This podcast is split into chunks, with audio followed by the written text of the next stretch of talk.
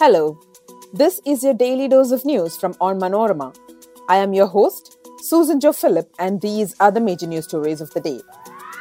Days after being released from prison, Nalini Sriharan revealed that Priyanka Gandhi had questions about Rajiv Gandhi's assassination. Kerala High Court on Monday revoked the appointment of Kerala University of Fisheries and Ocean Studies Vice Chancellor. Akhilesh Yadav's wife, Dimple Yadav, is all set to enter the poll fray in the main Mainpuri Lok Sabha by-poll. Telangana police searched the property of Tushar Vellapalli's aide in Kochi as part of Operation Lotus. In the wake of India's loss against England, Anil Kumble called for separate Indian teams in Test and limited overs cricket. Let's get into the details. Priyanka Gandhi Vadra asked about the killing of her father, Rajiv Gandhi, when she met her in prison in 2008 and she was emotional, Nalini Sriharan, one of the convicts freed in the former Prime Minister's assassination case, said on Sunday. Addressing her first ever press conference, Nalini, answering a question, said she told Vadra about whatever she knew on the matter. Asked if Vadra appeared strong or emotional, Nalini said, yes, she was very emotional. Asked if she had any hesitation in meeting members of the Gandhi family, she said she would meet them if they wished, though she was hesitant given the background of the assassination case.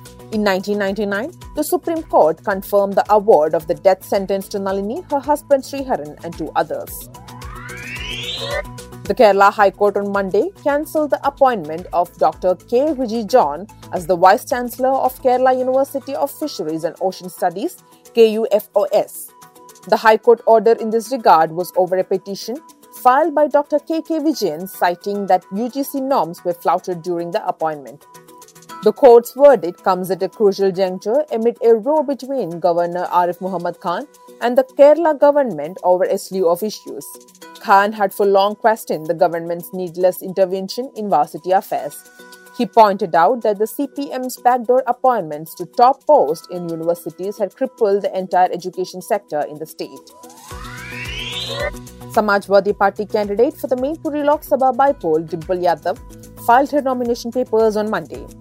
She was accompanied by SP Chief Akhilesh Yadav and MP Ram Gopal Yadav during the filing of nomination papers at the District Magistrate's office here. The by-poll for the Mainpuri Lok Sabha seat will be held on December 5 and the result will be declared on December 8. The Mainpuri parliamentary seat fell vacant following the demise of SP Patriarch Mulayam Singh Yadav on October 10th. Telangana police team has reportedly conducted a search at certain centers in Kochi on Saturday night following Telangana Chief Minister K. Chandrasekhar Rao's allegations that Bharat Dharma Janasena leader Tushar Vellapalli was involved in a BJP bid to poach MLAs. As per reports, the search was based on information that the person involved in Operation Kamala was in Kochi. The unexpected raid was on Saturday night. A few days ago, Telangana Chief Minister released five videos of 30 minutes to substantiate his allegations against Tushar's involvement in BJP's mission to poach his party's legislators. Telangana police had reached Kochi based on information that Tushar had received the help of a person in Kochi in the bid to lure legislators and thus imperil the Telangana government. The former Indian captain and coach Anil Kumble feels having different squads in limited overs and test format is the way forward for the country in international cricket.